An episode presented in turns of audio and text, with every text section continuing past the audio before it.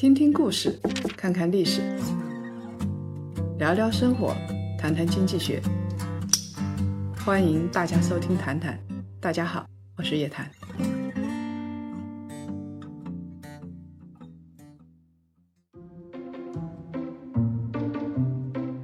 我们这一期的《谈谈》啊，要说一下王思聪的熊猫直播为什么破产了。风吹得太快啊，过去的也快，猪掉下来也快。熊猫直播被传出倒闭破产，王思聪呢已经撤资了。有人就奇怪了，王思聪的公司还会倒闭啊？当然会了，因为王思聪是一个投资者，他的公司实在太多了，倒几家一点也不奇怪。风吹得太快啊，猪掉下来也快。在直播这个风口，现在已经变成头部玩家的市场。直播平台啊，还是要专注主业。你只有在细分领域做到第一、第二，才有发展的前景，才能活下来。否则的话，生存就会有问题。那些大笔融资在风口上的初创公司，如果它不能迅速的得到融资，不能迅速的上市，就意味着死亡。OFO 小黄车要跪着活下去，熊猫直播呢开始遣散员工，烧钱扩张盈利，甚至不盈利，就是烧钱和扩张，追求流量。这样的流氓式的互联网模式，难道已经失效了吗？熊猫直播是王思聪文娱产业链里边的一环，出师未捷身先死。整个直播和电竞行业呢，已经进入了快速的整合期。还记得熊猫直播刚刚开张的时候，王思聪拉了一大堆明星来给他站台，风头很劲。但是今年三月七号晚上，一则消息出来了。熊猫直播创始团队成员、首席运营官张菊元在内部宣布，他们没有办法解决资金的缺口，熊猫直播决定遣散员工。他还说，二零一七年五月融资以后，在二十二个月的时间里头，熊猫直播没有获得任何融资，五个潜在的投资方谈谈谈都谈崩了。二零一八年十一月的时候，全民直播就已经倒闭了，现在呢，又有一个龙头玩家出局。在创建的时候，熊猫直播凭借王思聪的影响力享受了高光。现在因为融资速度慢、定位不清晰、内部管理软弱，最终破产。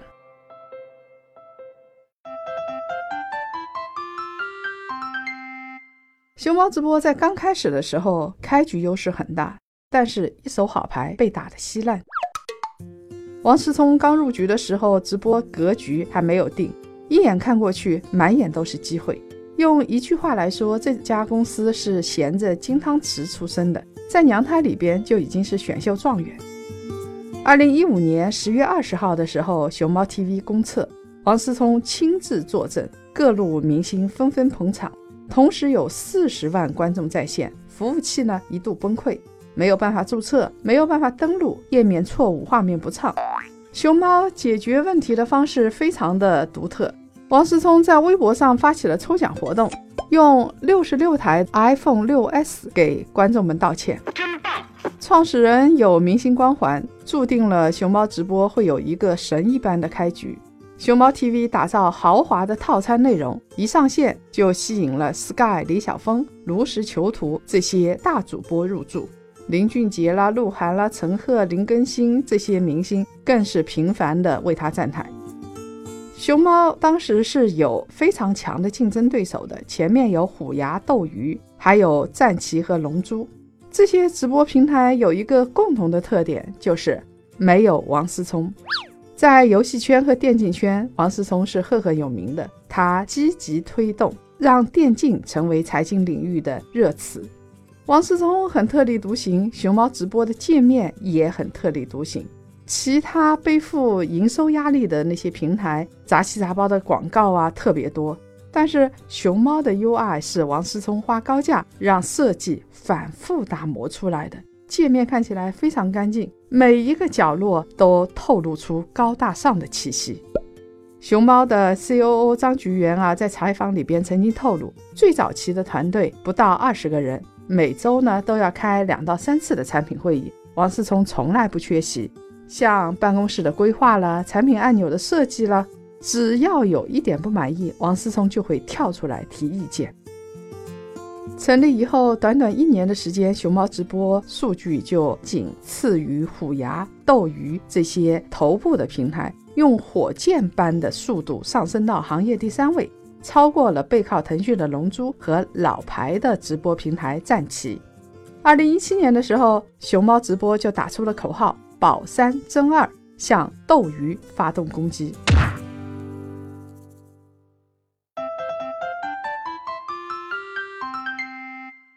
就在这个时候，问题出来了。他的问题在哪儿呢？没有新融资，烧钱烧得厉害，内斗又很严重。有再多的融资也会被花完，尤其是内部管理不完善，那就是花钱如流水。我们根据天眼查的数据啊，熊猫直播一共融资了五次，比较重要的一次是二零一六年十一月。奇虎三六零进行了战略投资，入驻董事会。最后一次呢是 B 轮融资，一共是十亿人民币。投资方有新政资本、明石创新、原石资本、昌迪资本、光源创投、沃肯资本，都是鼎鼎大名的基金。到了二零一七年五月二十四号，融资钱到手了。熊猫直播公布他们的月活量达到了八千万。月活的主播超过了十五万人，内容各种各样，游戏、娱乐、综艺，而且还进军了节目制作。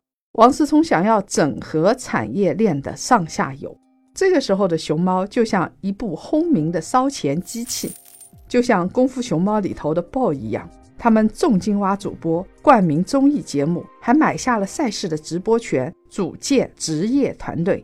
自己还打造了一档综艺节目，都是很烧钱的。跟虎牙、斗鱼这些成熟的主播心态相比呢，熊猫虽然气势很壮、血气方刚，但是缺乏自我造血能力，内功是不行的。到了二零一八年的七月二十三号，就传出了各种不利于熊猫直播的消息。当时说，熊猫直播作价三十亿人民币寻找买方。用部分的现金和部分股权交换的方式来兑现。要知道，当时的虎牙市值已经是七十二亿美金了，斗鱼的估值也在十五亿美金。看着形势不妙，当时王思聪已经开始战略撤退。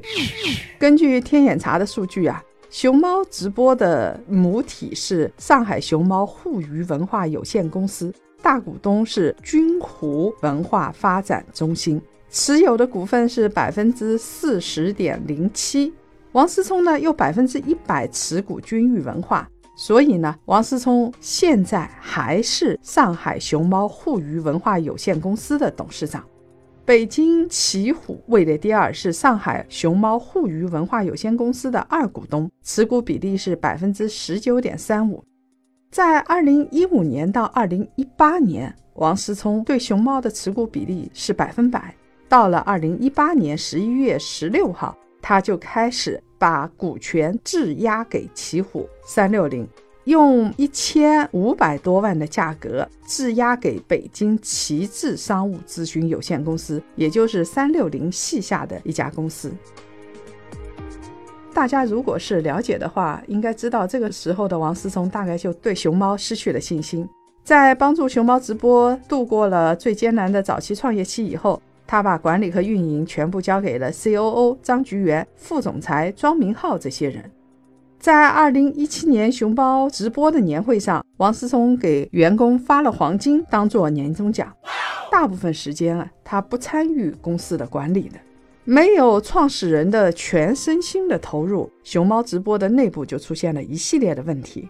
就在传出破产传闻之后的第二天。熊猫直播内部有一个员工就发出了举报信，爆料熊猫直播有一个高管侵吞公款，从工会利润里边分成，大概在百分之二到百分之十五，而且每个月都以出差为由到工会去收取现金。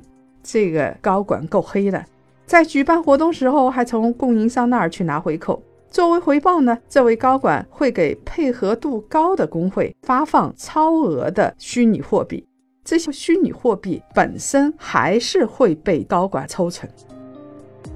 还有另外一种说法，对于熊猫直播也是不利的，说是三六零团队进入了熊猫之后就架空了王思聪，除了内斗，他们基本上啥也不干。任何一家公司只要是陷入内斗，就会出现一件事情：大量有实力、负责任的员工就出走了，剩下的人大部分是混日子的。这里边啊，就有一个例子。如果说公司已经到了混日子的程度，就是神仙也救不了。不要说王思聪了，到了二零一八年十一月，一个知名的主播囚徒，他在直播里边啊，就直接怼了。他说：“熊猫的员工基本上都在混日子，自己想做一个节目，开车从上海去北极做直播，但是熊猫的员工跟他说：‘哎呦，你别播了，你就天天在家里播播游戏吧。’”这一出去，我们就要给你配专题，然后你什么时候开播，我们还要给你挂宣传片。你就播播你擅长的游戏，挺好的。我们呢，也可以朝九晚五的上班下班。说到底呀，看到员工这样做事情，就知道这个公司已经完蛋了。直播平台是一个非常琐碎、要依赖维护、依赖运营的生意，平台方操管要跟工会和主播保持密切的沟通。每一次呢，要让节目更好一点，打磨内容，这样子直播平台才能进步。在这方面，熊猫跟虎牙跟斗鱼根本就不能比。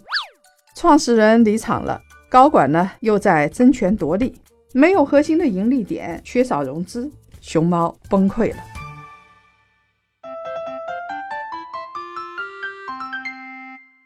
那么，熊猫崩溃对于王思聪来说，到底意味着什么呢？王思聪一手推进了直播行业的发展，熊猫直播本来是他文娱投资板块里边的重要的一块拼图，但是这块拼图现在缺了一角。熊猫直播进行了各种尝试，但是没有能够突围。他想要开辟一条跟传统秀场、传统游戏直播都不一样的路。王思聪曾经认为，直播平台的前景是新形式的电视台，所以他提前在泛娱乐行业进行布局。除了游戏直播之外，熊猫想在自己家的平台上制作精品化的内容。按照王思聪的产业布局，他投资电竞、体育、音乐、艺人经济，做了内容输送给熊猫，为熊猫导流。主播呢，在获得流量内容之后进行变现。这样子，内容平台跟变现之间就形成了一个完整的闭环。理想总是很丰满的，现实特别的冷酷。熊猫花了上亿元试水，Hello 女神。其实不少的平台都尝试过直播综艺的形式，但是只有斗鱼和米未合作了一个节目，叫《饭局的诱惑》，溅起了一些水花。其他的综艺直播节目基本上是失败的。王思聪当然也有个人爱好。二零一七年的时候，他签约了一家韩国女团，结果还是折戟沉沙。几次尝试没有成功，熊猫呢也没钱烧了，也就沉寂下来。这个时候，王思聪就很少为熊猫站台了。熊猫直播的用户很喜欢这个平台，因为它比斗鱼、比虎牙更干净。而且呢，有更便宜的打赏，干净是干净了，漂亮是漂亮了，但是它始终没有盈利。你页面很干净，说明很少有广告变现；打赏很便宜，意味着秀场模式也不能变现。虽然主播对这个平台充满感情，王校长也给这些主播开出了天价的签约费，分成是高于其他平台的，但是又有什么用呢？如果这个平台沉默了，主播也就逃了。让主播感到庆幸的是，熊猫的运营是比较宽松的，没有高不可攀的 KPI，也没有超负荷的直播。但是不赚钱，这一切都是假的。那什么样的直播平台能够脱颖而出？其实换一句话来说，什么样的公司能够在残酷的竞争里边脱颖而出呢？在直播这个行业里边，老大、老二斗鱼和虎牙，他们都是非常专注的。到现在为止，是应该能够生存下去的两个平台。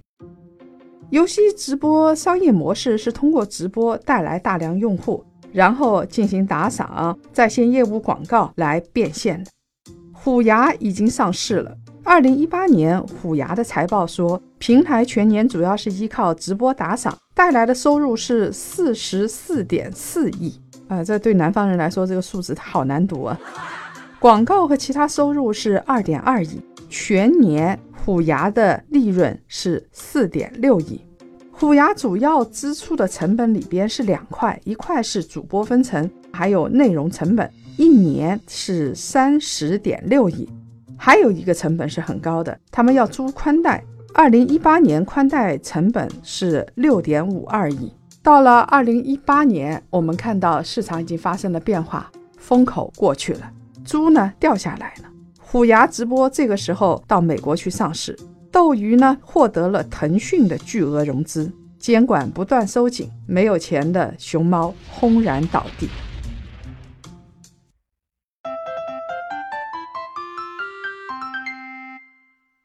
最后，我们来说说王思聪这个人。熊猫倒地对于王思聪影响不大，因为王思聪还有一个身份，他是普思资本的董事长。这家公司成立了十年，投资了近百家公司，从高科技啊、园林绿化到餐饮，还有殡葬业、共享空间、直播平台，投资了很多很多的行业。到现在来看，王思聪投资版图里边，多数还能赚钱。像先导智能啊、瑞尔齿科啊这一些公司都是给他赚钱，所以王思聪在大规模的布局股权投资，他从他老爹那儿拿到了几亿块钱，现在已经有一百多亿了。总体来说，他的布局还算是成功。如果当初王思聪只有熊猫直播这一个平台的话，随着熊猫平台的倒地，他也就轰然倒地了。所以。对于这些大的投资人，对于这些非常巨额的富二代来说，进行风险对冲还是非常重要的。下面是本期课程总结时间。从小黄车、摩拜到熊猫直播，这些互联网公司风口来得快，来钱来得快，去的也快。猪飞上去的快，掉下来也快，一不小心就摔死。这些公司都面临着相同的困境，它有几亿的用户，但是找不到一条清晰的变现渠道，不是靠广告就是靠打赏，最后基本上是死于烧钱和扩张，死于管理能力跟不上。即使有王思聪也拯救不了，何况王思聪还不是全身心的投入。一家企业没有核心团队全身心的投入，想要发展，这是不可能的。尤其在中国竞争这么激烈的情况下，熊猫离场之后，它的用户很快就被斗鱼和虎牙消化掉了。这个市场残酷到就像海底世界一样。二零一八年，斗鱼和虎牙都在优化收入结构，培养腰部的主播，争夺用户。这些用户数量有限，忠诚度又不高，哪个直播他看着顺眼，就跟着到那个平台去了。怎么在第一时间获得游戏资源、培养主播，是这些平台首先要面对的问题。至于王思聪本人呢，他正在转型成为一个多元化的投资者。对他来说，熊猫是一颗小棋子，虽然失去了有点痛苦，但是拔掉牙之后，人还能活。